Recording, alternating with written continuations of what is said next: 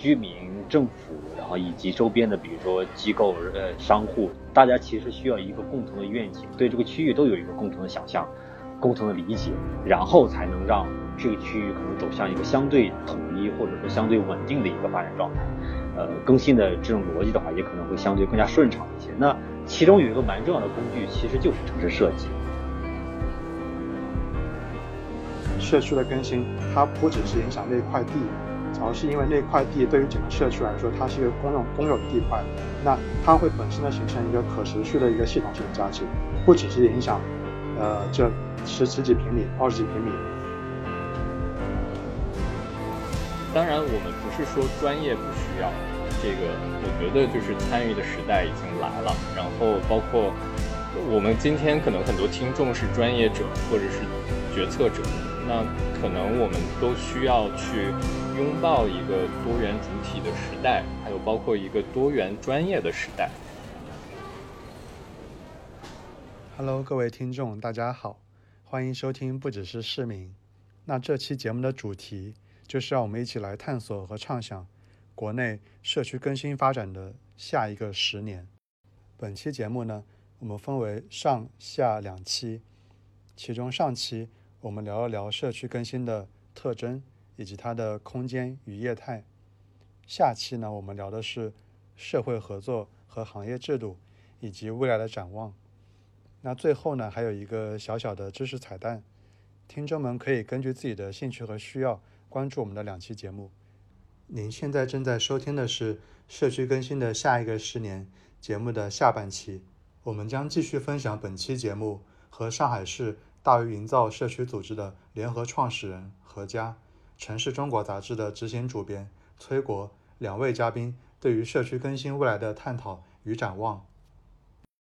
其实刚刚说到这个可支付的这个创新的商铺，其实我个人有一个感受，其实现在很多年轻人他们在找别的路子来来来来形成一个成本的控制。比方说，我个人也参与了一个深圳深圳的一个猫咖啡店，那其实很多这样的。呃，创业者他们都会在公寓里边去去租，因为他们没法承受这种临街商铺的这种高高租金，所以他们就会自然而然的很多都跑到公寓里面去。但是他们如果拿到了牌照之后呢，其实这个事情也是 OK 的。但确实就是刚才何佳老师您已经开始呃讲到案例，其实您的案例的重点已经开始讲我们的这个环节三，就我们自然而然就都会发现，其实这个事情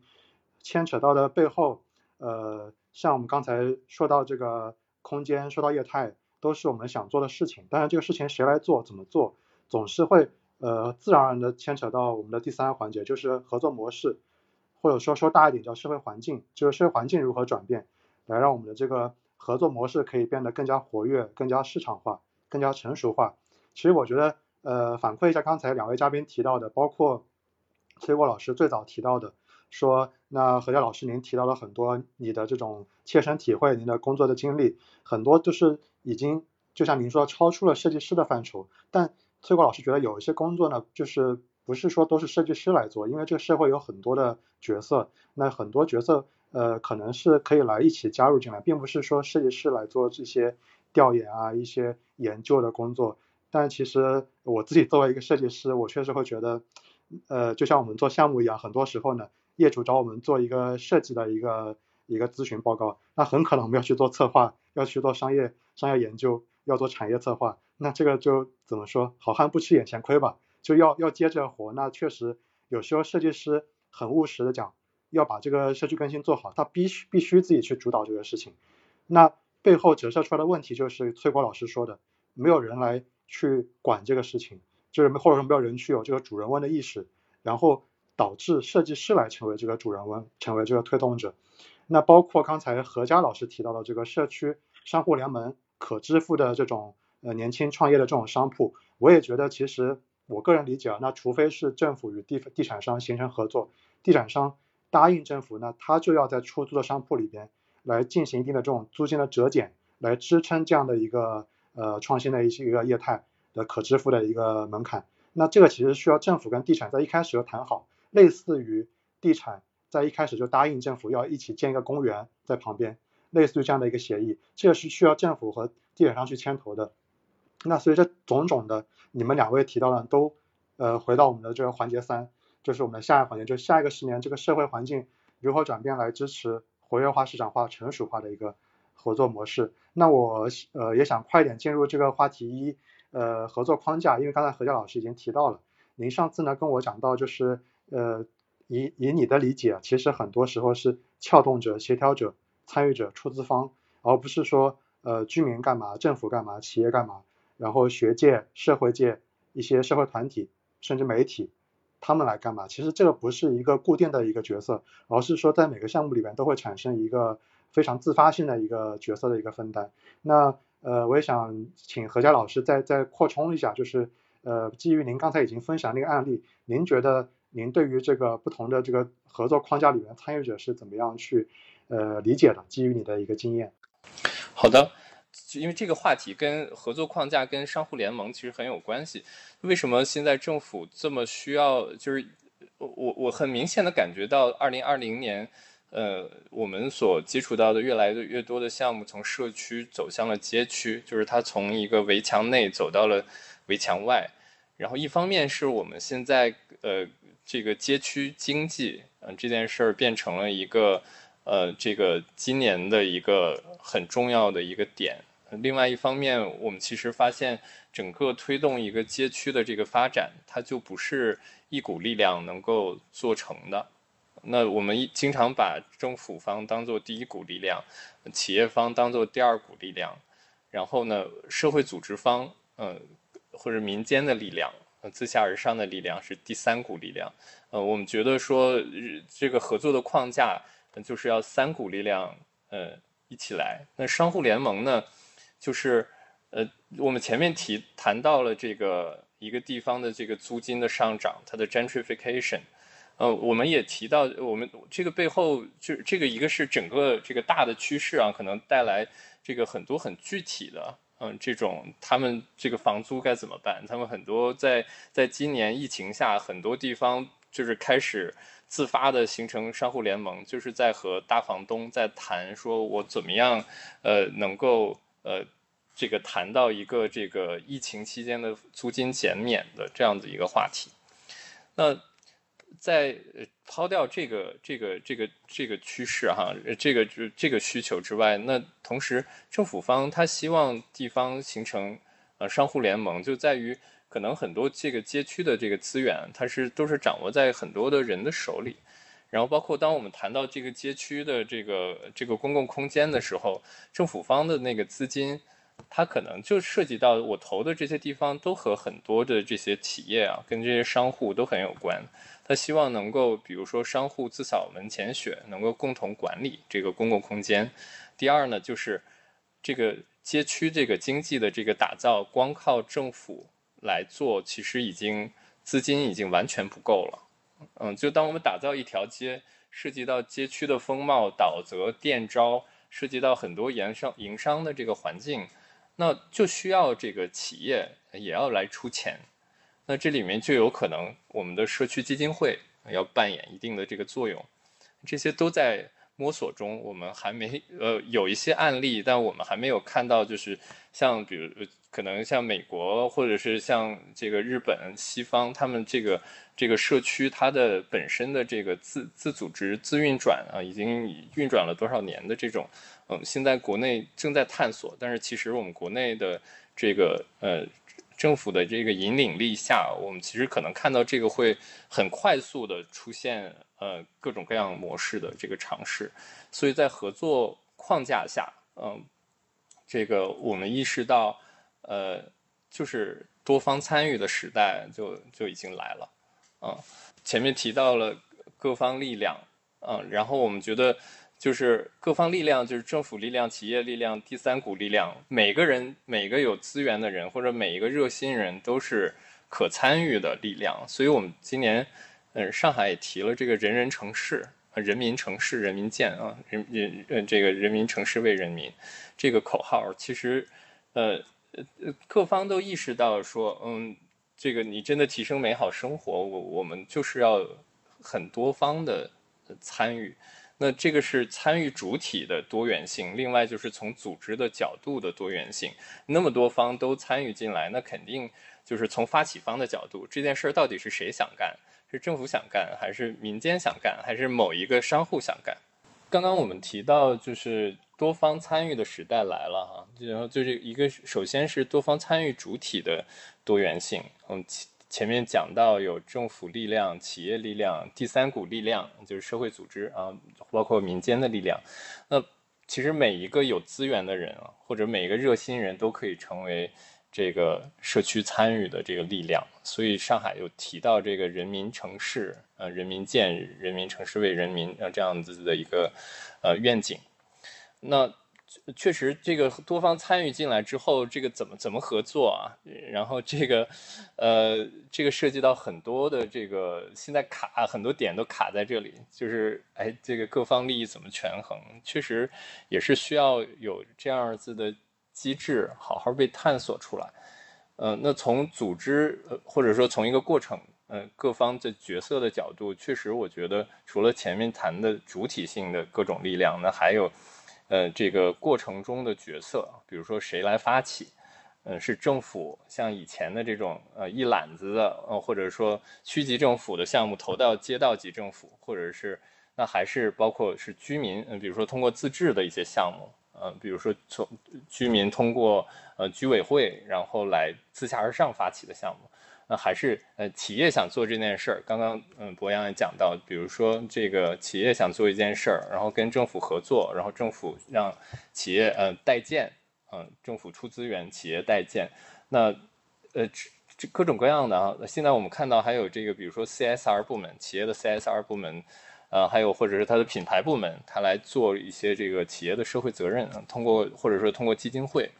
我们看到这些都是各方的呃这个组织的角度的不同的角色，谁来发起，谁来撬动资源，呃，专业方都是谁？呃，现在已经不光是建筑设计师了，很多的比如说服务设计师，呃，这个活动活动公司、品牌策划。呃，各种各行各业的，他可能都会跑到城市更新的这个这个大的这个这个池子里面来，然后还有很多的运营方、设计设计师，很多人开始转向了运营方的这个角色，然后这其中还有这个协调方的角色，就是这里面就涉及到这么多人，特别是涉及到。有具体的居民的时候，那谁去面向居民来做公众参与？遇到了矛盾怎么调解？呃，传统的来讲就是居委会，嗯，他可能来做这件事儿。那跑到街区呢？那这件事儿，商户联盟这件事儿怎么来做呢？那是嗯，可能就会有一些社会组织，它一个中立的第三方，它也来出现。那同时还有这个其他的角色，比如说到底服务的对象是谁？嗯，等等啊，这些角色。嗯，所以这个这个可能是一个你前提到的合作的框架吧。嗯嗯嗯，对，谢谢何佳老师。那其实呢，呃，我自己呃也想给听众就是做一个呃非常简单的一个基本线，就是大家可能刚才何佳老师讲的非常深入，讲了很多内容，呃，都很有价值。那我觉得可能有的听众他会想知道，比方说这比较传统的，或者说即便它不是一个主流，那呃。比较常见的一个形式是谁干嘛谁干嘛。那我看到呢，有比较基准的形式是，呃，听众也可以做一个参考，就是政府做引导，并且呢，呃，负责制定制度。那设计创业人群或者说设计公司它来带动。然后第三类是专家和公众来参与。第四类是一些社会的公司机构做赞助做资金投资。那这个不代表所有，但甚至不代表大部分。但是我觉得可以作为一个听众理解这个比较纷繁复杂的这个参与角色的一个基准线。那在这个基准线之上呢，我觉得呃一会儿崔国老师呃肯定也有一些一些一些想法和理解跟大家分享。那我想先非常简单的跟大家讲一下，在这个基准线之上，我还看到了什么样的情况。那我可以呃简单跟大家说最。主要的几种角色，第一，我把居民放在首位。那第二是政府，第三是企业，第四是学校或者学术团体，第四是社会公益人士，第五是呃社会团体，第六是媒体。那这些一加六，从居民加上政企学、社团媒一加六这个关系，它在不同的环节、不同的呃情况、不同的机构都会不同的组织。那为什么这么说？比方说刚才何佳老师提到的，呃，有一些基金会，那呃，据我所知呢，陆家嘴社区他们就有一个社区公益基金会，他合作的是谁跟谁干嘛呢？是居家企社，就是居民加上企业、社会公益人士、社会媒体。那他们的行动呢是做一些专项的募集行动，然后呃，包括一些爱心行动呢，就是一些给孤寡老人送玫瑰花一些等等的。他们也做了一些步行空间、跑道花园的一些改造。那这是这个社区公益基金会的一个形式，居。加上企和社，那另外呢，呃，也有一些其实就是崔国老师你们的这个城市中国杂志上看到的，因为你们也很关注这个领域。那比方说行走上海二零一六，当时有一个社区空间的这个微更新计划，这个计划呃跟刚才基金会又不一样，那这个计划是居加上政企学，它是上海市国土局下属的上海城市公共促进中心来做支持，那他发起了一个等于是公开招标。专家区区国土局，然后接到他们作为一个投票来投出呃这个呃社区更新的设计。那在这个基金和这个呃计划社区更新计划之外呢，还有像一些上海四平路社区的这种社区百草园这样一个项目，它是居民加上学校居委会与同济大学合作来推动了一个做了一个社区百草园。那甚至有些网站，上海有点赞网去众筹，那居民加上社工来。呃，去申请这个点赞网，他们会做众筹，最后呢，做成了一个呃老旧废弃的一个游乐园场地，改造成了一个非常新的一个游游乐园设施，那也能看到很多人去用，所以就会发现，其实不管是项目啊、基金会啊、所谓的计划呀、网站啊等等的，你会发现这这些居加上政企学社团媒，他们的组织是不断的变化的，他们角色的不断的变化，因为每个项目的呃差异呃各有不同，所以。这是我的一个观察，但是总体来讲，呃，我们的听众可以去呃以最基本的政府引导制定制度，然后设计创意人群带动，专家和公众做深度参与，社会公司做一个赞助投资这样的一个基准线去理解。呃，在这基础上呢，我觉得呃，我看崔国老师有没有什么呃补充或者说碰撞吧？对，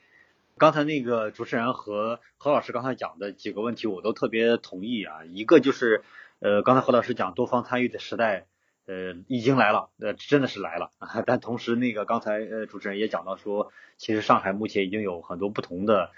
呃一些多方机构合作的这样模式，然后主次关系，呃，这个其实我觉得主次关系直接就跟呃这件事情本身的发起人和他们在其中占有的这个重要程度就会有差别很大。呃，那每一个地方呢，可能都有自己的特色。比如说，刚才你主持人讲到了，是呃，在这个呃公共空间促进中心，呃，在上海大概不同的一些城区里边推行了这样一个美丽家园等等这样一些项目了，呃，行走上海，然后这样一些项目。那这些项目其实，老实讲，呃，对于规划设计机构来说，因为最初它是规划设计机构介入比较多的，对于规划设计机构来说，实际上是效率最低的一件事情。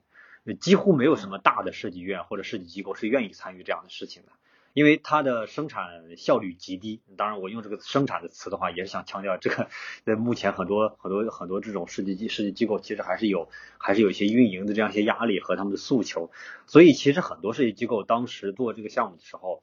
呃，一一定程度上还是可能有一些，比如说呃，这个学校方面来的一些原因和介绍。那么当然也可能是介于第一次参与这样的项目的话，还是有一些这种主动性。但实际上，如果真的是大规模开展的时候，这种事情单靠设计院或者设计机构来说的话，其实是效率非常低的。那这样的话就决定了我们很多项目里边不能依靠或者不能只依靠设计设计机构。那么第二个是呢，就是政府机构在其中的角色。那政府机构其实也不是说在每一个项目里边它的这个主导性或者它的呃话语权都那么强。比如说我们参与了其中。呃，应该是在上海的彭浦这边的几个彭浦新村这边的几个小的项目里边，不同的几个社区小区，这几个小区里边，有的一个小区，它的这个呃更新，呃，比如说有停车位，然后有这个小小亭子休息亭，然后有大门口小区大门口的改造，这个钱这个钱呢，这个资金呢，实际上是政府出的。那政府的这个比如说街道办的主任，在这个在这个会议里边，或者在这个多方参与的会议，包括街道办，包括我们设计师，还有当地的居民，那当然还有一些其他机构了。政府的话语权很强，街道办的主任说什么就是什么，他的意见非常强烈，然后非常直接，而且诉求非常明确。因为毕竟，呃，倒不倒是到，而且这种是这种一一线的这种呃，就什么政府工作机构人员，他们对于社区的很多问题把握的是其实其实是非常深的，呃，也有自己很多的见解和成果。但是到另外一个小区，另外一个小区的这个改造呢，因为他们可能小区本身这个居民。呃，收入相对来说可能普遍高一些，然后呢，他们也对自己的这个改造要求也高一些，所以他们自己集资弄了一部分钱，然后来改造他们小区。在这个小区讨论的时候，同时也是多方话语权这样讨论或者会议活动的时候，街道办的主任几乎在整个会议上没有任何话语权，甚至我们之前曾经发现发生过一个情况，就是街道办的主任说啊，这个东西应该这样这样改。不这样改的话，其实对这个整个整个整个街道啊，或者说是对你这个小区啊，没什么好处。那当场就直接有居民站起来就说：“钱是我们出的，你给我坐下。”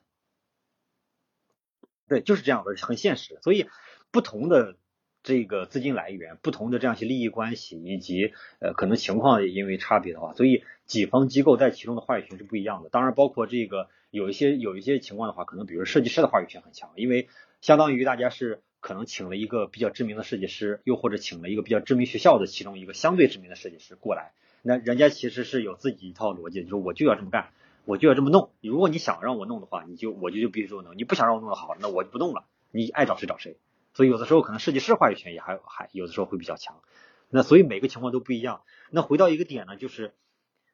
刚才我们这个何老师提到一个一个一个重要的，就网红化这件事情本身是有双双重性的。这个地方我可能万一怎么有有有一些这个听众，我觉得我们要要要要批判的，或者说要审视的是网红化。我们不批判网红，因为很多网红 很多网红还是很好的，很积极的。但是网红化这个事情呢，有的时候会让这个城市街区或者说这个城市空间变得呃产生一些小的问题。这个问题，我目前观察到的大部分的呃这个区域的话，或多或少出现了一部分的问题，包括呃前一段时间可能在上海大学路的这个情况，以及在国内的其他的一些街道的情况，可能都都会存在类似的情况。那么网红化这件事情为什么会发生啊？当然它有正面性了，它的正面性就是也做了宣传，做了很多传播，让这个地方呃有有了新的这样一些机会和可能。但是网红化这件事情，它最终是怎么发生的？其实在我看来。有不少的这样一些城市空间的网红化，就是因为刚才咱们讲到的合作模式分裂导致的。就是要么呢，比如说有的街区、有的空间是这个开发商，或者说有一些呃这个运营企业主导的。那么运营企业主导的话，它是逐利的，所以这里边它一定会期望它的这个租金越来越高，哪怕像刚才何老师讲的是十十，有的是十块钱，十块钱一天一平米，那么算下来的话，大概三百块钱呃一个月。那有的地方呢，甚至现在涨到五百、六百，甚至还有更高的地方。五百、六百什么概念？五百、六百的话，就是在上海的很多一些商业综合体和一些边角的这样一些商业这个这个这个街道里边的租金，也就是一千块钱一个月。那也就是说，你一个名不见经传的一条小街道，如果一个一个月的租金到六百、七百、八百的话，那就说白了，就是你跟一线的商圈的很多城市的一线商圈租金是一样高的。但是你又没有成为所谓的商圈的概念，没有成为一线商圈，那其实它的整个发展是畸形的。但是运营企业它是不会说反思的，就说啊这个地方我我得降我得降降价，那是不可能的。所以这是有有可能出现这样的情况。那么第二种情况呢，就是比如说没有运营企业，但是都是这个普通的居民，呃普通的居民。那普通居民的话，也可能是在分散的时候就可能会进入这个叫什么进进入这个逐利的效应，呃也是逐利的状态，可能出现一个就是这个囚徒困境，大家谁也不降价。就是反正你不降价我也租不出去，但是租不出去呢我也不降价，反正一直这种耗下去，有的时候会耗很会耗很长时间。这个事情不止在国内发生，国外也有这样的情况，比如说在德国、在纽约都有类似这样街道，都是房租涨得很厉害，然后因为艺术、因为文化，很多年轻时尚人到了之后，导致房子租不出去，然后房租很高。那也会有这样的情况，就是。居民作为分裂的，而政府和其他机构，比如说 NGO 机构啊、设计师就没有介入。那政府如果单独来控制的时候，也会出现相似的一些不一相似的情况，就是也可能会，比如说这样，要么管得过死，要么就是可能有些有些这个不符合现实情况的问题。那么也就说白了，就是政府、运营机构、居民、开发商呃，还有包括还有包括一些其他的这样设计机构等等各方组织群体相互之间没有做好好的沟通，或者说好的这样一种模式的时候，在分裂的状态下，大家一定是相对来说会只为自己利益着想的。那么这样就说到一个问题，就是我们应该如何去设计这套所谓的合作制度或者合作模式？其实这里边就是模式的设计，模式的设计里边，在我目前看起来，我觉得应该是有两个方面是需要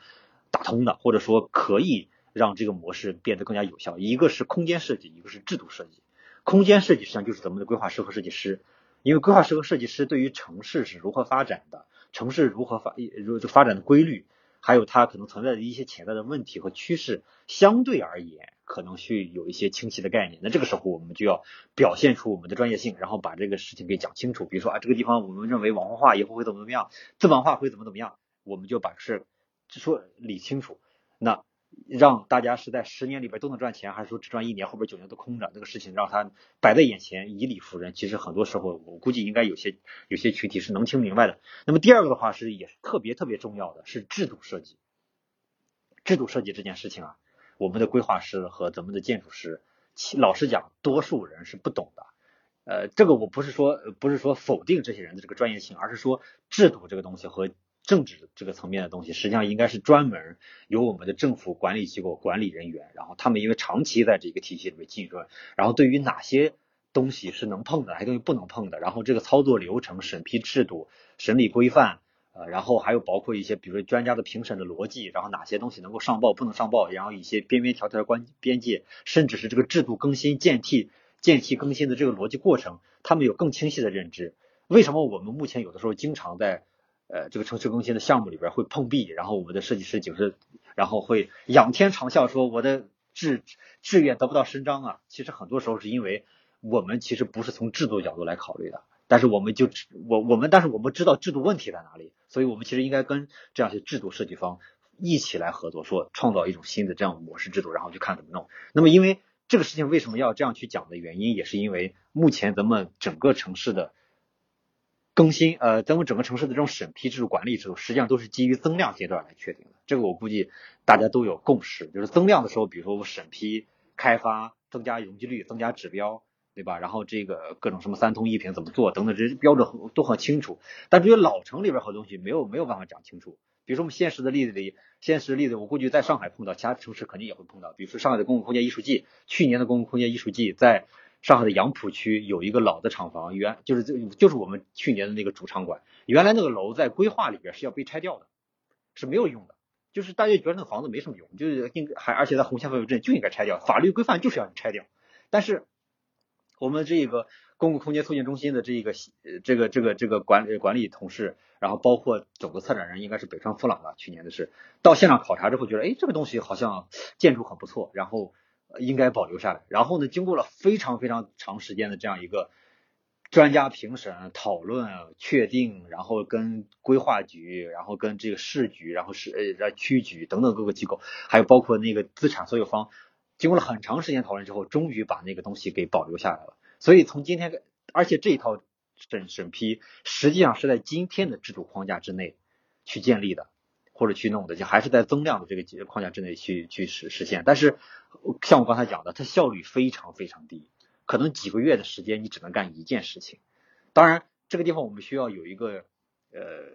改变的一个观点，就是城市更新它就是一个非常难、非常烦的事情。但凡希望城市更新在一两个月之内马上出效果，然后就觉得我好像跟开开发的这种逻辑变得非常快速的，这种逻辑都是实际上一开始就有问题。你这个东西也是也是会主力的，所以。城市更新它就是非常麻烦的，不是中国非常麻烦，是国外是历历史上，然后古往今来不同的国家都非常麻烦，所以我们也是需要很麻烦，但是这不妨碍我们去设计一套这种合作模式，然后根据当地的情况，然后来做一个自己的这种设置。那么这个是从总体上来说，但是具体来说的话，每个地方可能根据具体不同情况，具体不同的情况，几个机构之间的比例关系、主次关系可能会有区别。有的可能是因为钱的关系，有的可能是管理权限的关系。比如说在纽约的话是 BID，就是这个商业促进区，那么他们是用这样的一些组织机构，然后来作为整个区域的这个打造更新的。那么在伦敦的话，比如说在南岸是 Better Bankside，他们也是这种当地的大组织企业，然后给钱给这个给这个给这个机构，然后让他们来运营整个周边的环境，因为他们那边有很多大企业，大企业希望这周边的环境变得更好，然后提升他们的服务水准，所以他们就成立这个机构，然后给这个机构钱。那这是一种不同，又是一种诉求。第三种的话，比如像台湾，台湾的话是社区营造。那就是可能没有大的机构，但是我们居民大家弄共同起来，钱可能虽然不是很多，或者我们有很多其他的不同的这种基金会、文化基、文教基金会之类的，但是我们做的事情花了更多的时间，用时间密集来补充、弥补资金密集的不足，所以每一个地方都会有自己的，就国外了当然是，那么日本也有他们自己的方式，韩国有自己的方式，就是不同的国家地区，实际上都根据自己碰到的一些。比较棘手的问题，或者他们真切的诉求，然后成立了自己这样一个组织模式。那我们呢，其实在上海、北京、深圳以及其他的更多的二线、三线、新一线城市、四线、五线城市，以后都会碰到同样的问题。在这些地方，其实可以考虑按照空间设计加制度设计这个路径，然后做一套符合自己当地的这种模式模式的这样一个合作模式的设计。那么，当然这个由谁牵头，可能还是当地。可能还会有一番翻新的博弈和尝试，那么当然也不是说可能一下就成功，可能也会经历一个过程。但总之，我非常同意何老师和刚才这个主持人讲到的，就是我们的多方参与的时代已经来临了。但是我们现在脑子清楚，就是要要怎么给设计，光公众参与这件事情很有可能是不够的。嗯。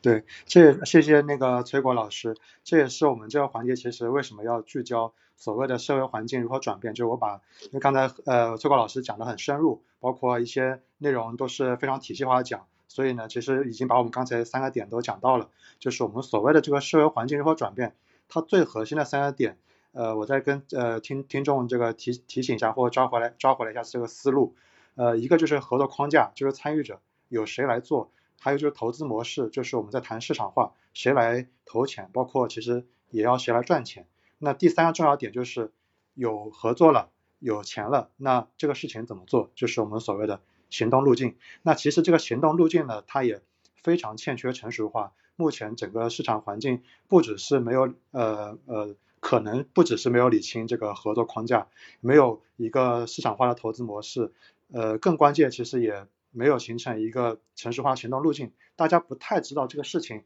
可以怎么做，呃，至至少是不知道怎么样批量做，怎么样普及化的做，呃，这也是为什么其实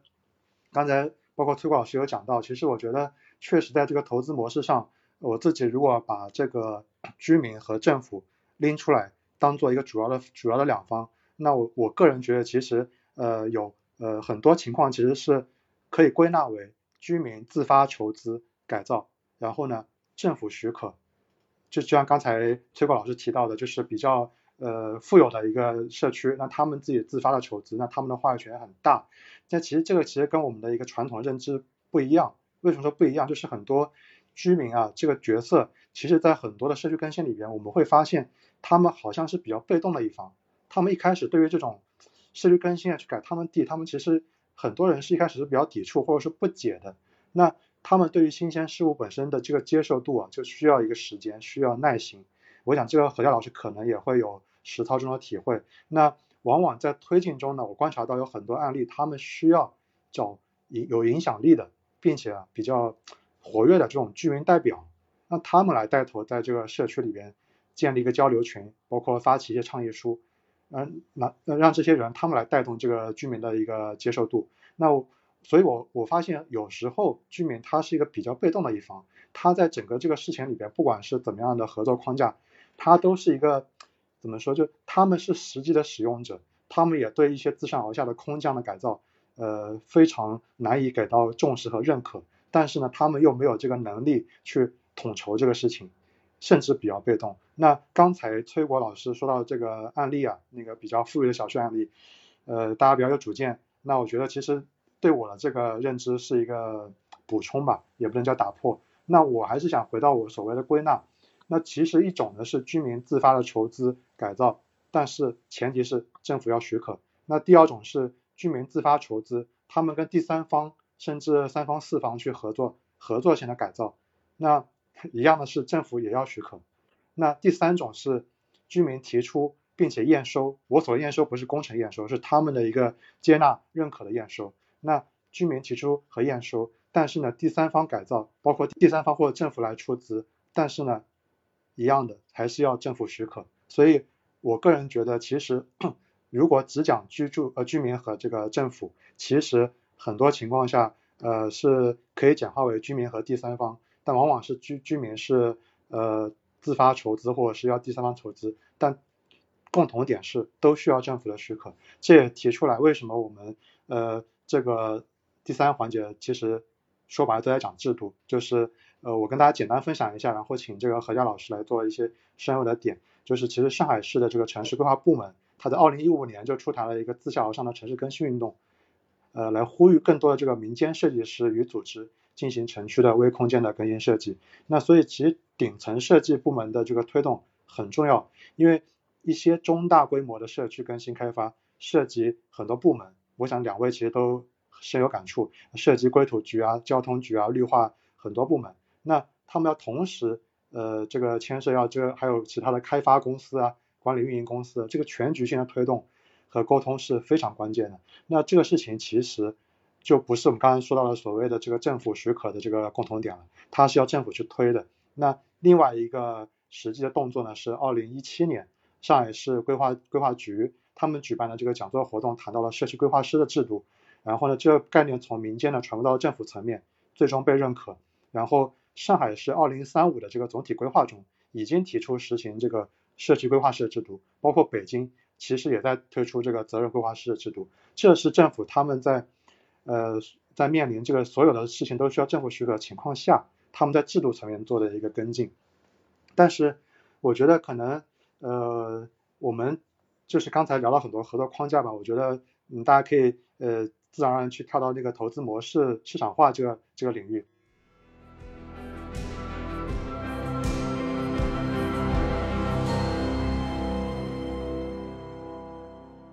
我也想请何佳老师来来讲一讲你对于这个投资模式市场化的一个理解。但是我做一个非常简单的引述，呃，为什么说呃这个投资模式非常重要呢？因为我们刚刚聊了很多合作框架，感觉好像合作框架它是一个。会影响很多事情的，这个东西确实非常重要。但是投资模式它也很重要。我举个例子，香港中环的那个街市那边，他们在做更新的时候呢，发现呃香港的很多街市有非常不同的一种倾向，倾向的背后原因是因为他们的投资模式是不一样的。呃，香港的食物环境卫生署它管辖一百零一个街市，然后香港这个领展房地产公司管辖九十个无存街市，说白就是大家差不多一半一半。那两者管理的公共街市呢？非常明显的各有利弊。食物环境卫生署他们需要以财政补贴运营，所以他们街市的这个策划理念比较陈旧，部分街市的空间都是很低效的，人流稀少，也落后于社区的这个需求。所以他们就是因为有这个财政的这个贴补，所以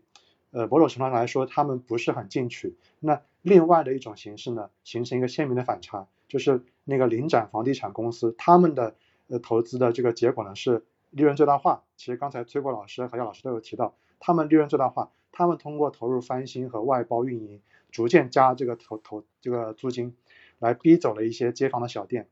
他们的目的是什么？逐步把这个街市变成一个可以收租的商场。所以你就会发现，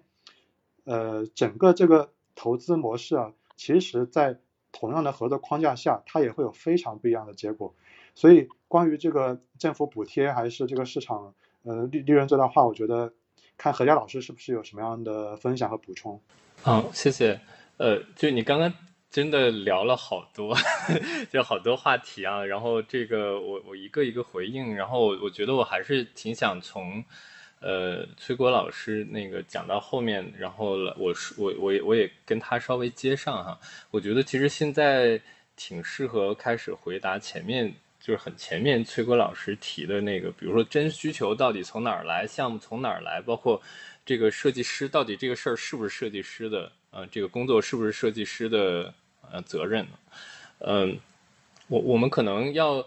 要在看到推动整个社区更，我们在说的是社，今天主要话题还是社区更新啊，它不是那种。就是单纯靠市场的市场推动的这种，我就是靠土地价值增长，然后来推动的这种纯市场化的这种城市更新，所以它的社区更新，它或者说它发展到阶它到一个街区的这个范围啊，也我就是是生活圈的大社区的这个概念，它里面就涉及到各种各样的脉络，它不是点式的，它是网络式的。嗯，那在这个里面呢，政府的角色，政府它是分了非常多的条线，然后它里面各个条线有各自条线的治理的需求。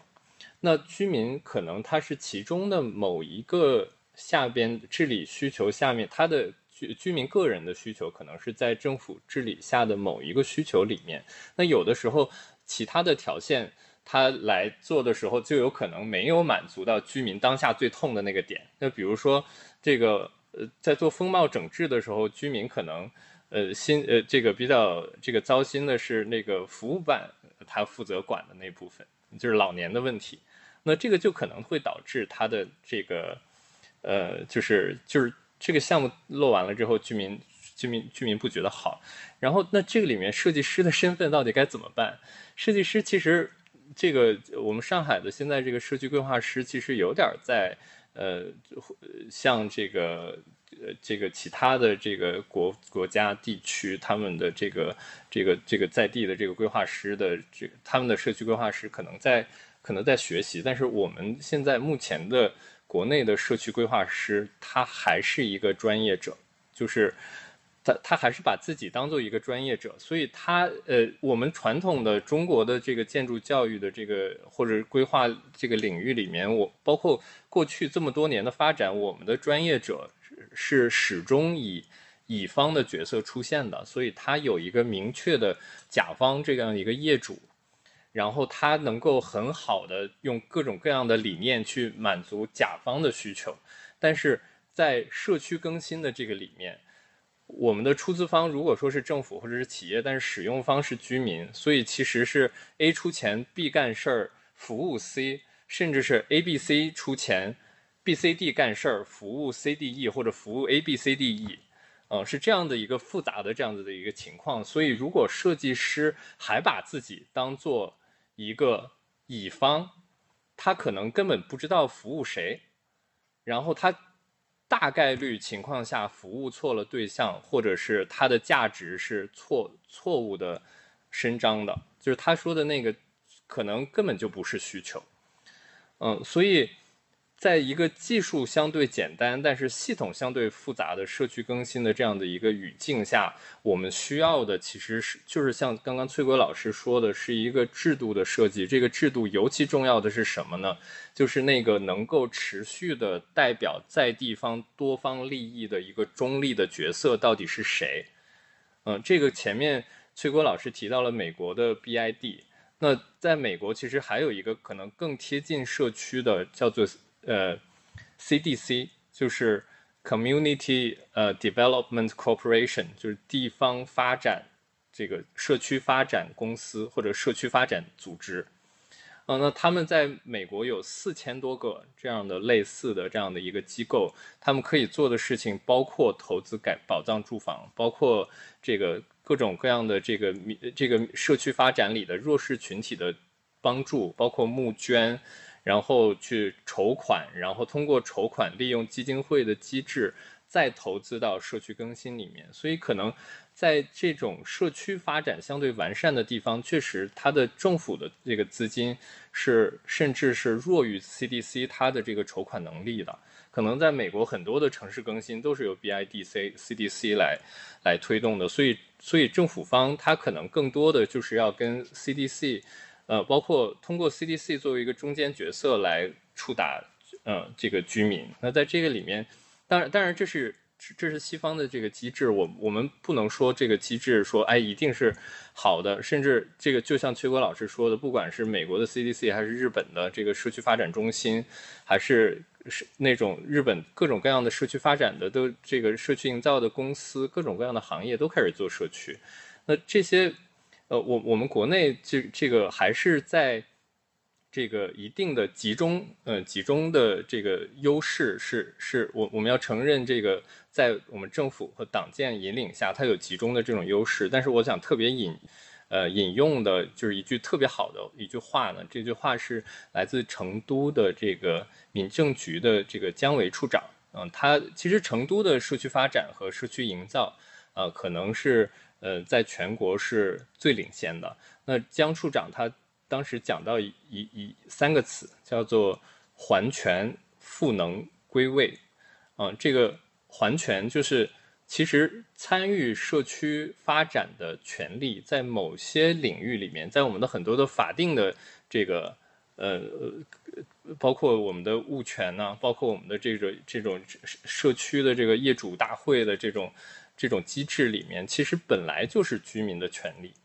嗯，所以但是但是居民因为彼此社社会资本很低，人和人之间不信任，所以。社区一自治就闹开始维权，就闹翻了，开始变成业委会跟这个物业公司的这种紧这个这个剑拔弩张的这种张力。那到底怎么参与？就是怎么样形成好的决策？它能够把主体性建立起来，或者说社会组织怎么办理好第三方？这里面又涉及到第二个词叫赋能，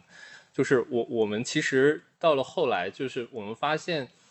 呃，公众参与它的这个目目的不是说，哎，这件事儿我知道了，或者这件事儿我听了居民的意见，但是决策方仍然是第三方，而是当呃前面崔国老师举的这个案例，就是当这个。资金都是居民筹措的，居民有一个很强的自主意识，说这件事儿我们我们来决定，我们能好好的商量好，那这件事儿就是赋予这个居民的这种能力，或者是叫赔利。那在这样的情况下，就应该居民有决策的，嗯，这个这个这个这个身份，包括有决策的这样的一个机制。在这样的情况下，其实要做到的是是各归其位，那就是政府做政府的。呃，居民是居居民的第三方社会组织，它不应该自己成为主体，设计师更不能成为主体。如果他只把自己当做一个专业者，我觉得如果一个只是把自己当做乙方的设计师，希望能够从乙方的角色带给社区翻天覆地的变化，这个实在是，呃，尽管我自己也是建筑师啊，但是我其实经常和，呃，设计师在。呃，这个角色我经常在批判性的在在跟他们这个角色在对话，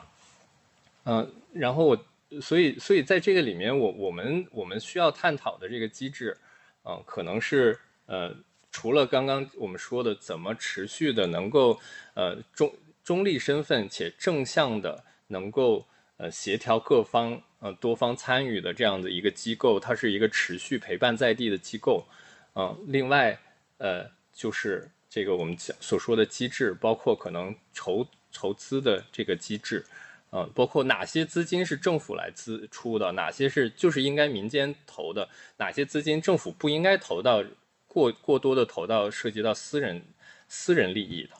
那政府现在很多，它比如说像修电梯，这个在上海它就是一个叠加的，就是你居民你要。呃，是那个商量好了，那我那你涉及到有公共性的这个部分，那我们的规划就可以来来给你批这个容积率的改变，或者是来有一些资金来补齐，因为这里面有政府责无旁贷的责任啊。那这样的情况下就是筹资资金的一个机制，另外就是参与的机制，是呃就是谁代表了居民，嗯，然后就是决策的机制，就是它是到底是谁说了算，嗯，然后就是谁来运营。嗯，然后怎么评估这件事儿是达到了一个好的效果？嗯，我我觉得这个这个机制可能也是一一一连串的一连串的机制。嗯，那这个可能这一串机制就串联起刚刚这个我们的主持人一直在聊的行动路径了哈。对，对对对，因为其实这个话题呢，三者分不开，所以其实崔国老师和何佳老师你们两位，包括我刚才对我刚才一些反馈，其实我觉得。都很好，以及直接把他们放到一起讲，其实也更加更加有价值。看崔国老师还有没有什么简单的补充？但是我们呃，其实环节四呢，其实会做一个归纳的展望，就是我觉得呃，大家对这个社区更新，因为呃，我们聊到了很多的内容，那其实呃，不如以一些这种呃思维方式吧，或者说一些一些呼吁，呃，这种点状的一些话题来来做一个。归纳，呃，但是看崔国老师有没有什么对何佳老师的一个反馈？呃，暂时没有了。嗯，我们两个应该讲的其实都是共通的。嗯嗯嗯，对对对，行行。因为我们现在我们现在很多事情呢，就是我们政府引领的比较多，然后民间的这个行动有的时候是被被这个拖着走的。然后我们其实呃有的时候其实我我。看起来就是民间挺被动，或者说这事儿不是我想要的，就好像是有形式，有有点形式化。但是其实我我觉得在整个大的政策方向，这个我我我们的这个顶层设计其实是有一定的引领性的。所以我们现在很多民间觉得这件事儿是不是有点形式主义？其实是因为还不够痛。嗯，其实可能我们可以预计的未来，我们原来所长时间内没有感觉到的那些痛，马上就要真的开始痛了。嗯，比如说我们的社区商业很多的集中的这个这个这个这个这个，包括我们的很多的社区，因为 gentrification 带来的小的这个街区经济的这个这个这个大量的这种这种关门儿，嗯，然后包括很多我们社区里面像老洋房啊这种。这种这个这个，因为大家没有办法自己通过自治，然后但就很高度依赖政府，然后租房租或者说地价又变得很高，这件事儿就老洋房的改造就撬动不了了。嗯，现在已经卡死了。那这些事儿都是，嗯，都是接下来会越来越凸显的。它越痛，可能大家就越需要有更多的这种呃组织、第三方的机构或者是公司。嗯，都都要来参与，都要这种公司，我觉得也是现在我们国内的单一的这个建筑师、设计师，嗯，嗯嗯嗯，我我插一句吧，我插一句，那个就是刚才那个，其实呃何老师那边讲到了一个问题，呃，就是什么呃，就是 A 出钱，然后 B B 干活，然后服务 C 的等这样的区别。其实这个事情，呃，现在目前来说，我们做的比较多的。或者说比较直观的一种方式，就是社区规划师这个制度。因为上海和北京现在都已经在推行这个，然后但好像上海、北京的两个制度还略微有一些区别，不一样。对，还不一样。那但其实回过头来，还有一个蛮重要的一个一个呃一个一个事情，就是之前应该是我们有一个海外观察员在研究的时候观察到的关于，就是呃应该是应该是应该是英国，我具体哪个地方我记不太清楚了。呃，可能回头查一下，就是英国的，他们也有类似于这样一些公众参与的呃设计过程，然后也有这样也会社区规划师的这样制度，但是他们那种制度的话，实际上就是 B 出钱，呃，应该是这样说，应该是 C 出钱让 B 服务于 C，然后 A 呢只是一个监督或者说审批引领这样，对对对，也就是说政府实际上在这个中间的话，它是一个引导性的对一个一个一个角色，那对对对，相当于就是我。我我社区要改这个东西，那城市政府呢有这个方顶有这个基金，你只要把你自己项目想好了，你是提出申请，然后你就呃去找政府要这个钱，要了这个钱之后，你来聘请设计师，聘请设计机构，你只需要唯一的任务就是你就需要不断不断的改你的设计，然后最终让政府在审批或者说在通过的时候发现所有的东西都是符合规范的，但是同时这个前提又是符合你们内部的这个逻辑要求的，但是这个从逻辑上来看的话，应该还是。相对来说是更合理的。当然，这个制度方式呢，放在国内到底可不可行？其实每个地方还要再，可能还需要再论证一下，并不是那么的说一下移植过来就合理。那么呃，肯定还有包括制度上呀等等方面的一些风险，都是有都是存在的。呃，这就像我们一直之前说的，就像台湾的社区营造，呃，放在大陆也不是能照搬的，也是存在一定的制度风险的。呃，所以这是呃，可能这个社区规划师制度它还有一个过程，可能慢慢的才会走向，比如说咱们刚才讲到的这种。呃，国外的这种方式就是 C 出钱让 B 直接服务于 C 的这种方式，但是现在目前看起来的话，呃，这一步应该是必须要走的，就是必须要先尝试说，我先给你，比如说政府作为一个很重要的一个引导方，我先给你这样一个社区规划师，可能是我聘请的，是我发的聘书，我指定谁谁谁谁，哪个大学老师是什么社区的规划师，然后呢，让他下到你这个街这个这个这个社区里边，然后去了解更多的内容。实际上呢，这个里边就。就出现了一个变化，就不是说居民然后主动想要改这个项目，而是说社我们现在社区规划是成为居民和政府之间的一个传话筒，一个意见的表达集中表达者，把一些居民特别可能所谓的不专业的一些需求诉求，然后一些。可能呃可能百分之五六十有可能都是一些相对来说更加微小的事物的内容，然后让经过规划师这样一个专业的总结和评论，然后转述给这个这个这个政府管理机构说，你看居民现在目前有这些需求，哪些哪些比较紧迫，我们给予哪些哪那哪些相对还可以再再过后一些我们再再再讨论一下。所以其实现在我们的角色出现了一个变化，这社区规划师他不是在社区规划师，他是个社区规划意见表达和传播的这样一个，所以可能这个这些模式真的还需要蛮长时间，可能未来五，比如说五到十年，说不定会有更多的地方在尝试，那么也可能会有更好的一些方式吧。嗯嗯嗯，对，谢谢两位嘉宾，我觉得刚才其实呃我们这个环节的。这种合作框架、投资模式、行动路径，呃，其实主要点其实大家两位嘉宾都已经摆到了桌面上，就已经让听众大概有有一个比较有有蛮有深度的认知了。那其实我也觉得两位其实已经开始进入一些就功力比较深吧，就已经进入了这种学术研究的这种环节，因为已经有 A B C D E 这种怎么说学术研究的模型的这种思维在里边。其实我觉得确实这个也是。社区更新可能到更深层次的研究需要去面临的一个课题，就是呃更加一个一个一个模式化的一个深层次的研究。那其实我我还是想就是在这个环节三呃结束之前呢，问问何佳老师一个非常直观的问题，就是因为您可能对于小微的这种社区更新呃更有体会，包括您最近在做的这个事情，我就想问您一下，您可以用一两分钟的时间简单解答一下。就是社区更新在空间工作之后，就是在您已经比较呃减少这个成分的这个环节之外呢，你是否会觉得社区更新在某种程度上变成了一种邻里关系的一种引导和支持，或者说一些社区爱心活动的一些社会工作？就是当然这个我想答案是否定的，但是我其实比较想让您回答一下，也是给我们听众解答一下，就是有一些社区更新的这种。邻里关系、社会关系、社会爱心工作，它的边界跟我们社区更新是什么关系？嗯，我觉得这个是嗯一个呃出发点的一个关系。就如果说我们想要完成一个项目，然后比如说一个具体的特别改造的项目，就相当于设计师在里面没有参与前面这个项目是怎么立项的过程。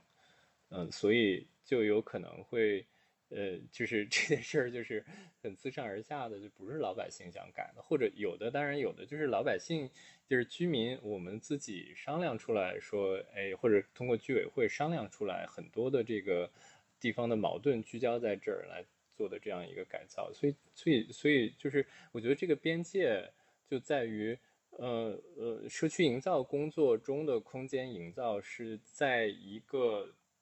更全的过程，然后其中涉及到了一个空间载体的一个营造，它可能是解决一个空间的问题，也有可能是我们通过改造一个空间来营造一个什么样的人和人重新握手，或者说社区关系的这个营造。对，我不知道这个这个这个这个解答可以吗？它的边界，我觉得就在于，我觉得的边界就在于，呃，这个我我觉得。改造是整体社区发展和社区营造中的中间的一个过程。嗯，理想的状态下就是改造什么，然后这个需求是居民内生的，他们决定改造什么。嗯，当，当然我们当然这个又跟我们很多这个这个，如果说资金是政府批，那它每年有一定的资金的这个政这个预算。就是跟我们很多政府的这个改造的这个计划可能有有那么一些冲突，因为它可能今年我改造就是要把钱花掉，可能就是要做一些主题性的课题，那它有可能就不是那个居民最紧迫的，但是它，但是就是社区规划可能就是要一个长期的计划。就是今年，即使我们在现在的这个呃这个机制下，就是至至少今年我回应不了居民的这个需求，我我我今年我依然通过公众参与，我把这个居民的需求听在耳朵里面，我知道了。然后呢，我们在下一次的额外一笔资金里面的时候，我们可能尽早的把这个预这个需求度呃提高，我觉得这个也是一个策略，这可能就也是。反过来提到一个消需求，就可能是同一个团队需要陪伴一个地方一段时间，而不是说我做完就走了。嗯嗯嗯，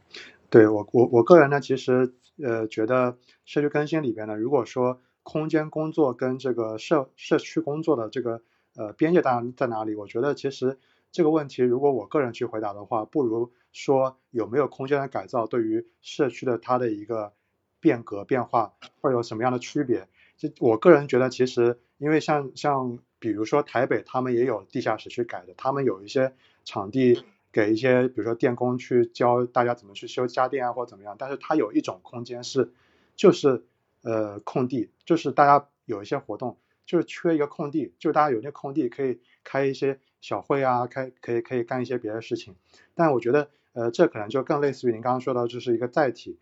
嗯，这个这个我我想。这个我想特别多的介绍一下这个你说的这个事儿，就是呃台北的 Open Green 计划，呃这个就是非常典型的一个支持性的计划，而不是项目制的计划。呃，就是支持性的计划，就是就是台北它的有一这个叫开放空间，嗯，就是 Open Green 的这个开放率，嗯，那这个计划是一笔资金，政府的资金，然后它用于。呃，这个所有的属于半私有领领域，或者说这种呃飞地呃边角料空间，如果这些空间变成一个开放的绿色的，这个绿色不光是说要做绿植，呃，还有一部分就是说它的公共性是包容友好性的，也就是说私域空间你如果能够开放给大家，那么你就可以向 Open Green 这个计划申请资金。所以它是一笔政府的一个投资的一个像政府的一个资金池，这样就是一个我们说这个项目的这个起点在哪里？Open Green 计划支持的所有的项目都是自下而上内生的，但是自上而下是它有一个引领的引导性的这样的一笔资金池在这儿，嗯，那我觉得这是一个自上而下和自下而上结合的特别好的案例。嗯嗯，等于是呃。等于是一个人做决策，另外人他是去辅助他，给他资源，给他支持。对，然后有，然后就有这个设计师团队，他他 Open Green 的这个这个设计师团队，呃，他们其实就是一个自己自己是那个呃，也是一个支持角色，就是支持居民完成他们达成这个共识想要达到的这种公共性的提升，嗯，就不是不是服务性的角色。其实，嗯。其实你们那个刚才那个主持人和何老师，你们刚才讲到的这这个问题，我还有一点，我觉得还呃想补充一下的，就是呃，其实，在其实如果从我看来的话，呃，我觉得那个何老师在做的，或者其他不少机构在做的这种呃，别用的社区营造和城市更新这样两件事情之间的边界，其实我觉得，呃，应该说社区营造是城市更新的，或者社区的这种氛围的营造，应该是城市更新的起点或者终点。呃，因为其实咱们现在整个呃城市的发展逻辑依然在按照新城市主义的逻辑在继续往下走，目前为止还没有看到其他的转向的方式。而新城市主义其实就是两大标准，第一点的话就是轨道交通引领的城市发展 TOD，我们这两年可能国内一直比较火的；另外一个就是 TND，就是我们的传统邻里社区开发，就一直在做的这件事情，就是要怎么给。呃，控制这种城市的蔓延，让城市之间依然能保持人情味，社区之间大家能相互之间建立社群关系，组织联络，然后大家能到线下空间想使用空间。所以我们现在一直在讲的所各种各样的，比如说交流、交往、共享等等这样一些理的概念的话，实际上今天我们都是在这个框架之内讨论的。那我们为什么说要城市更新，要要要要先做这个事情？也刚才也提到过几次，就是因为。我们现在没有这个东西，这个社群的或者社区的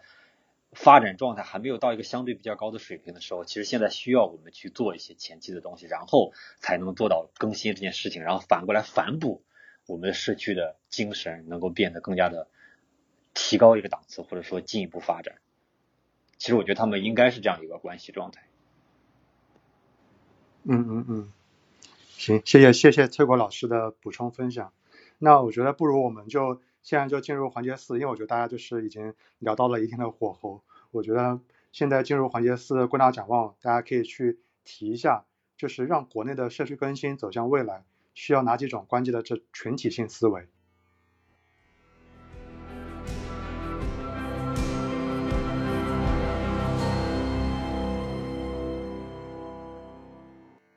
呃，因为我为什么叫群体性思维？因为我觉得这个思维呢，可能。某一方或者某两方有这个思维都不够，所以说看两位嘉宾是不是有一些建议或者说一些归纳的展望，就是大家整个这个社会需要哪几种关键的群体性思维。那我这边呃做一个呃简单的开头，就是刚才呢呃崔国老师也提到了，就是关于这个城市更新和社区营造边界。其实我个人理解呢，它更像是一个城市设计和这个城市发展的一个品质的一个边界。那我觉得其实一个空间或者说一个公共空间在社区里边，它具有的价值其实是刚才我们有讲到载体，但我觉得它更像是一个催化剂的一个价值，它可以呃激活周边的价值，因为它是一个不是一个私有的一个空间，它是一个整个社区的一个融合的空间，一个交汇的空间，所以某种程度上。城市设计或者说空间的那个细小的设计做得好，可以引导、可以催化整个社区的这个呃邻里关系啊，包括一些邻里的一些活动，可以可持续的产生这样的影响。我想这也是为什么刚才何佳老师提到说办活动或者说办一些活动节，呃搞一些业态，这个其实跟社区的空间更新的价值还不太一样。因为办一个活动它是一个短期的，办完即便你是一个系列，它这个影响也就。呃，暂时没有了，但是它一个空间是一个恒定的、持续性的一个引导的作用、激发的作用，所以呃，我我想呃，简单开头的就是，我觉得它是一个系统性的价值的一个思维，就是所有的社区的更新，它不只是影响那块地，而是因为那块地对于整个社区来说，它是一个公用、公有、公有的地块，那它会本身的形成一个可持续的一个系统性的价值，不只是影响呃这十十几平米、二十几平米。而是它会整个深刻的、深刻的、深入的影响整个这个社群的一个邻里关系的一个生长路线。那我再简单的抛一些别的词，请两位嘉宾呃做你们的一个分享。我还呃想到，比如说动态反馈思维，比方说目前很多我们提到的话题，是因为我们的静态规划，就是我们没有没没有办法响应和体现城市和社区它的一个动态的需求和发展。这也是为什么刚才最早的时候。崔国老师就提到了新城，它也需要更新，像一些共享单车的一些发展啊等等。那这就是为什么呃目前我们缺乏这样一个动态反馈的思维，因为其实社区乃至一个新区，它的一个更新需求一直是动态的变化的，所以我们也需要动态反馈。那还有一个就是市场化盈利思维，这就是我们刚刚提到的呃市场化的模式。那呃，我觉得先听听两位嘉宾吧，就是你们可以做一些你们的归纳和展望，谢谢。嗯，啊，我我其实觉得，我其实觉得今天就是前面已经聊的蛮深的了。然后如果说我们归纳展望，呃，这个先从先从这个您提到的有一个词哈，叫动态反馈思维，这个我觉得特别好啊。这它其实引入了今天我们没聊的另外一个话题，就是。这个组织这件事情，嗯，就是我们经常我们经常说这个人和人是怎么组织在一起的。我们有时候在谈公司，这怎么动态敏捷的创业，对吧？然后那我们的社区里面的人和人也是也是组织起来的。那就是我们人和人之间怎么好好的在一起去正向的应对各种各样的挑战，比如说疫情来了，我们的社区能好好的快速的响应疫情吗？那这个到底怎么样建立建立动态敏捷的呃这个思维？这里面如果主只是说我们专业者一两个人有这样的思维，可能我们没有办法让整个的社会生态变好。那让社会社生态变好，可能几件事很重要。首先，我们这个社区是不是有一个清晰的共识？对于当下的这个我们社区发展的这个情况，是不是有一个 common sense？那所以公很多公众参与是就是不断的在确认我们对现在的呃这个地方有没有共识。像在日本，在这个经济衰落、人口衰减的情况下，很多地方成立了地方的商户联盟和地方发展的这个组织，就是希望一起来振兴这个地方的社区。所以，一个是建立共识，另外一个是建立地方的这个信任。嗯，那这个就是其实又是变成了社会工作。就是社区社区设计在里面很大一部分是怎么样用创新的方式建立人们的这种连接，所以才能够好好的去让这个社区不断的往前发展。这个跟我们现在很多的这个就是制定一个静态的规划，然后就是这个规划蓝图就往前墙上那么一挂，这是非常本质不同的两种呃两种路径。那当然我们不是说专业不需要。而是说社区更新中有两种需要，一种就是一根针，就是我们需要那种特别专业的，就是对对于激发一个地方的经济很专业的运运营者，嗯，包括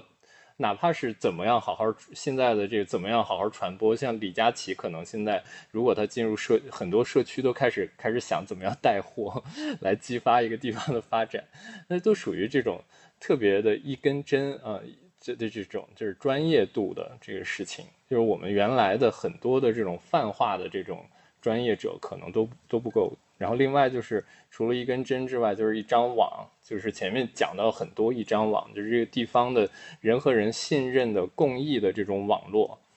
嗯，这种网络这其实就是。两两种社会资本，一种就是一根针，它可能带来的是，我就做这件事做好了，然后我这件事通过这一根针扎进去，然后来连接到各方资源，把这个地方撬动起来。那那张网呢，就是网的存在才能够，就蜘蛛网嘛，它才能把很多人粘在一起，它能建立一个粘性，就是粘性和连接两种趋势。嗯，这个就是我们，我我觉得就是社区更新里面，我我我我已经不想再讲。改造这件事儿了，那当然改造就是一个为这个网或者通过一针，可能如果说你做一个集中的建筑，它可能就是通过一根针也是要来结网，呃这样子的一个动作。然后我觉得还有一个趋势，呃也算总结吧。刚刚我们有谈到中心化和去去中心化，嗯，两种趋势。这个其实呃中心化是我我们其实国内的这样子的一种。呃，体制下的这个也也也算算是算是有有一定的优势，但同时，当然它还有自己的这个呃局限，就是其实我我们的呃前面讲到这个呃还权赋能归位，就是不是很多的事情都能够政府能够把它做好。那政府的这个去中心化的这个趋势呢，很可能就是在某种引领下，嗯，它。真的能能够去赋权，能够把一些这个资源能够让渡给民间或者和民间合作，它需要在这个托底和赋权社会参与之间找到一个这个平衡的方法。就什么样的哪些东西是政府我就要来托底的，比如说弱势群体保障性的一些东西，呃，那有一些创新的引领的这些东西，呃，那就是这个我们可能可以把它。呃，说成两类两类改造的项目，一种我们叫它福祉类的项目，呃，福祉类的项目也不一定全部都是要政府出钱，我们可以用基金会参与，然后来让大家在一个大家都建立共情的情况下来，呃，公共的社会资金来募资，一起来做福祉性的。那还有一类，我们可能就是可能最近也会有一些词哈，叫比如说地方创生。嗯，街区创生，那这一类就是我们需要创新，用创新的这些方法，创新的合作，然后来提供一些新的这个街区服务和街区产品，它能够激激发街区活力，能够激发一些这个经济和社会的活力，哈，文化的活力。那在这个里，咱不管两哪两种趋势，呃，是福祉类的改造，嗯，还是创生类的改造，我觉得都。都是人是那个核心，就我们经常在，呃做这个工作的时候，我们会把人当做一个使用者，当做用户，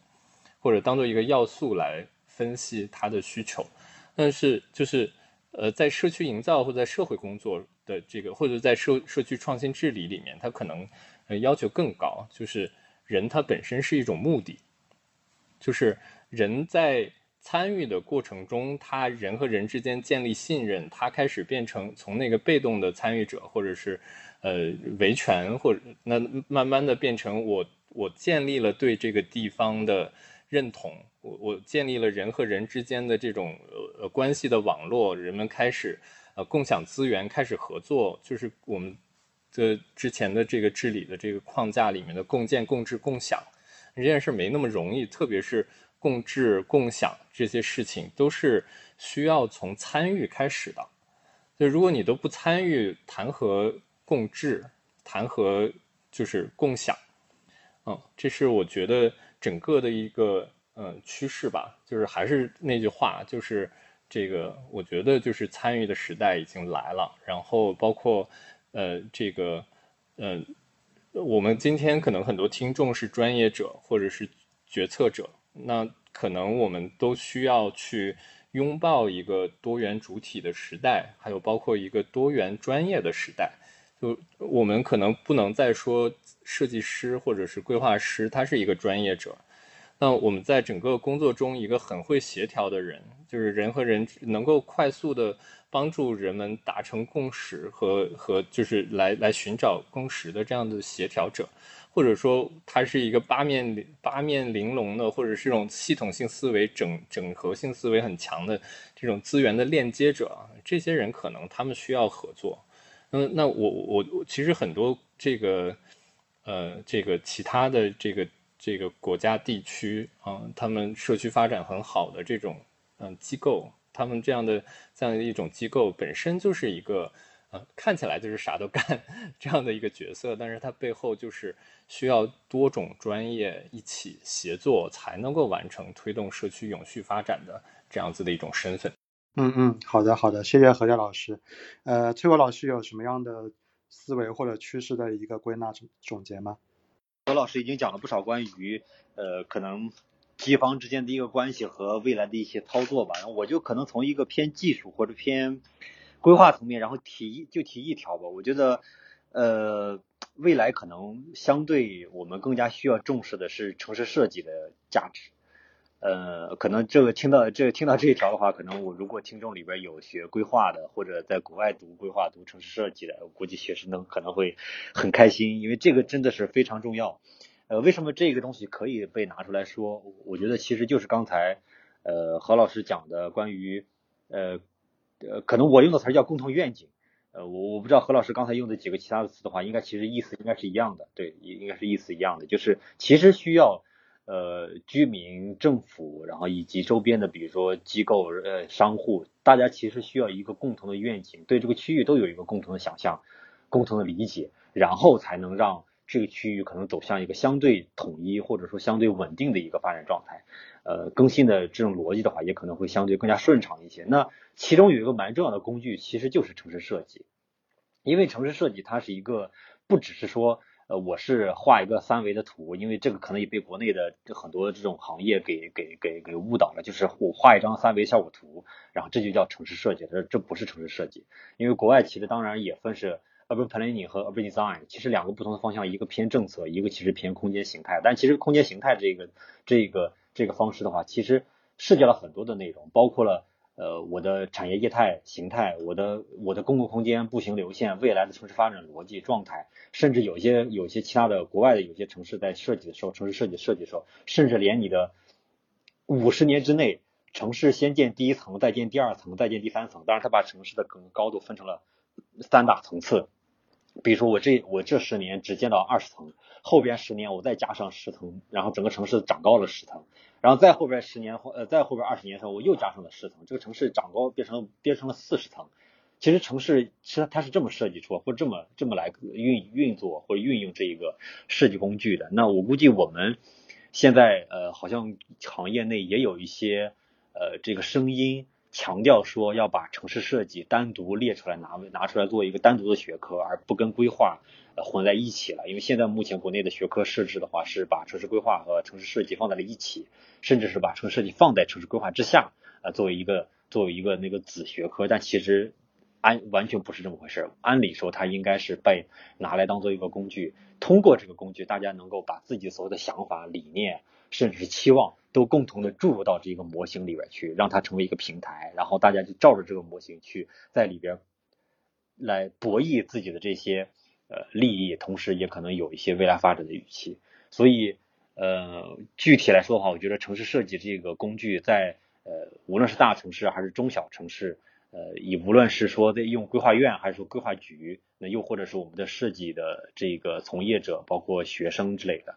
其实这个工具应该蛮蛮需要被重视，在未来的话，作为一个很好的方法，然后去为城市更新做一些推动，呃，做一些提供一些帮助吧。啊大概是这样。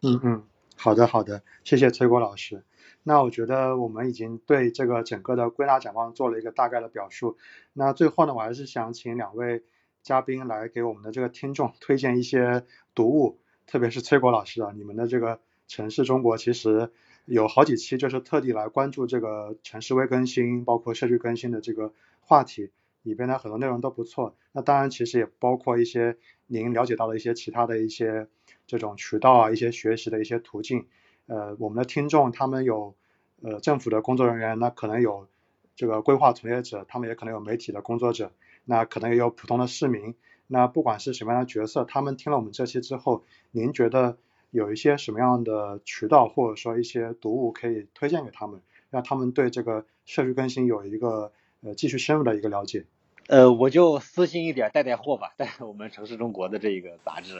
呃，剩下的那些这剩下的读物，然后就可能请这何老师那边到时候再帮忙推荐一下。那个城市中国是我们大概从一五年的时候刚好跟。呃，国内在广泛的讨论存量更新这个话题，基本是同步的。那么同时后来的话，呃，也跟这个上海的公共空间艺术季，其实刚好也是一五年做的第一届。呃，实际上本质上就是通过政府机构，然后做了这样一个平台来运营城市的空间，能够更加的逐步的有序的这样一个更新的状态。所以在这整个过程脉络里边，我们也参加了不少的这样一些线下的实践和一些展览。那么当然，集中的一个成果的话，就是呃，大概有几期的出版物。呃，那大家如果有兴趣的话，可以去搜索微信号里边“城市中国”杂志，那么有不少的这样一些推荐，里边都可以呃这个大家拿来做参考。虽然有一些内容目前已经成为业内普遍来呃讨论的话题，但实际上有不少的话还是呃有我们城市中国自己的态度在里边。呃，这里边特别强调一下，应该是当时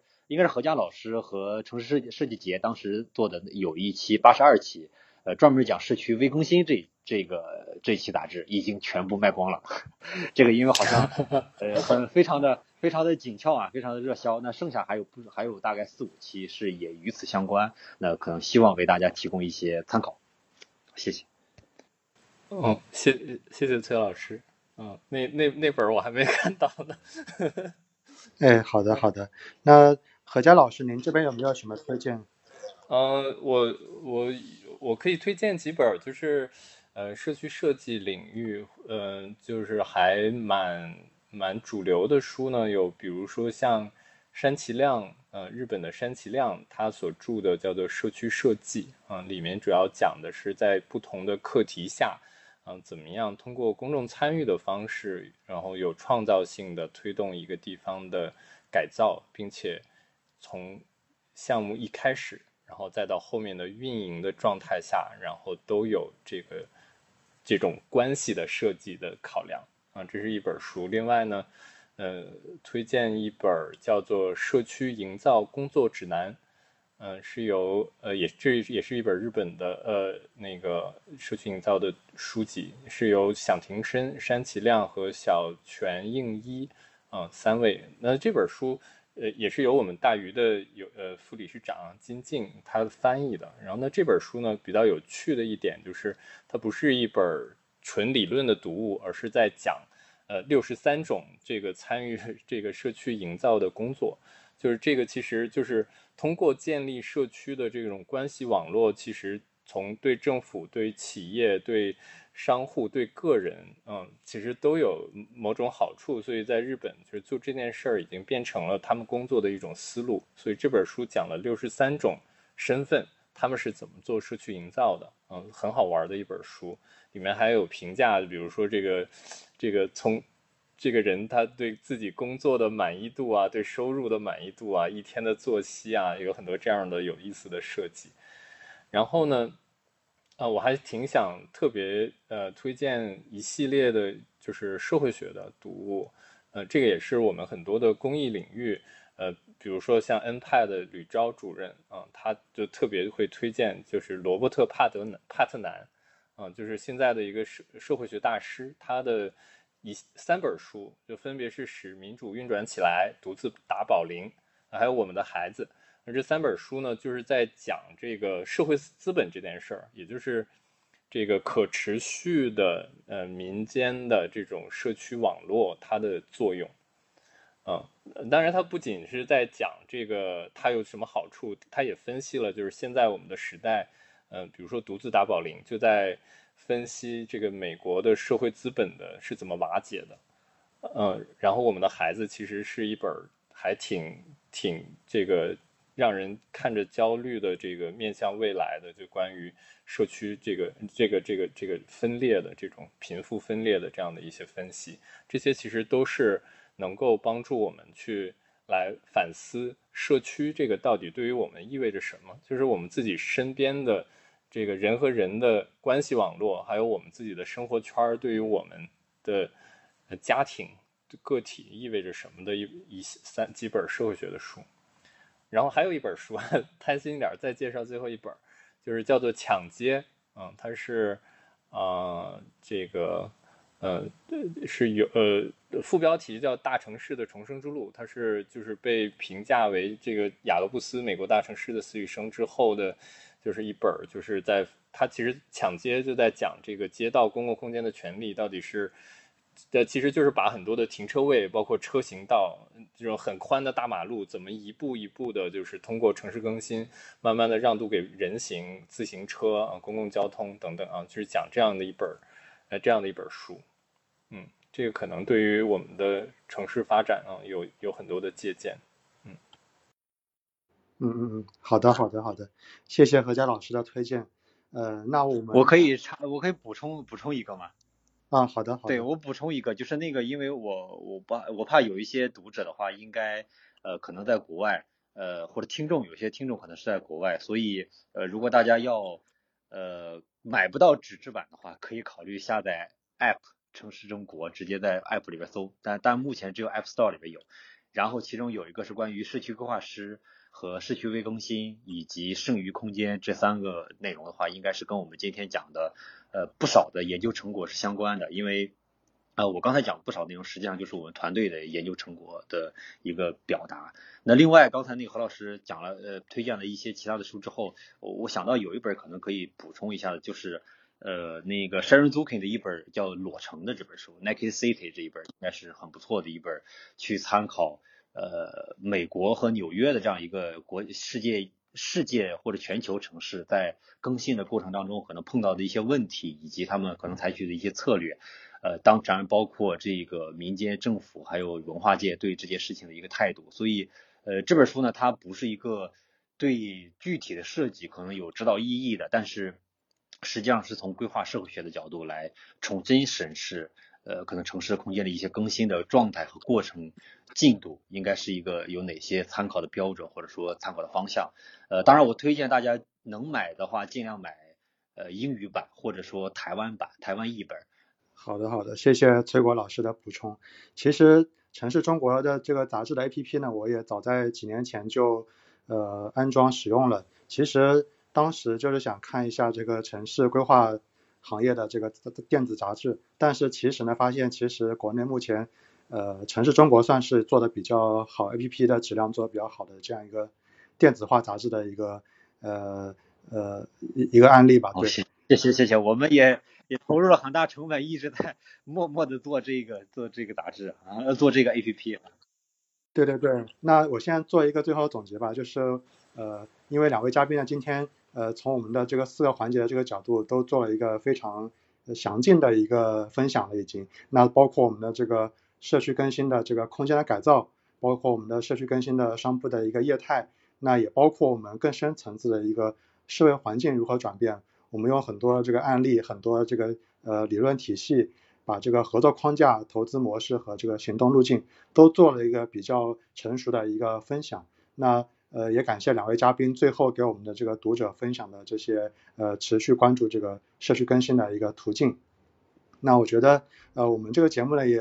这样也很有机会，就是做下一期，就是看呃我们的其中的一些呃提到的非常有意思的点，一些领域，在以后呢后期可以做一些更多的一些拓展和深入探讨。那今天呢差不多这个四个环节我们的这个呃谈话也差不多完成了。那感谢两位嘉宾的。对我们这个所有的听众的这样一个非常宝贵的一个分享，对，感谢两位，感谢何佳老师，感谢崔国，谢谢，谢谢，好好，也谢谢你们两位一直坚持了一晚上。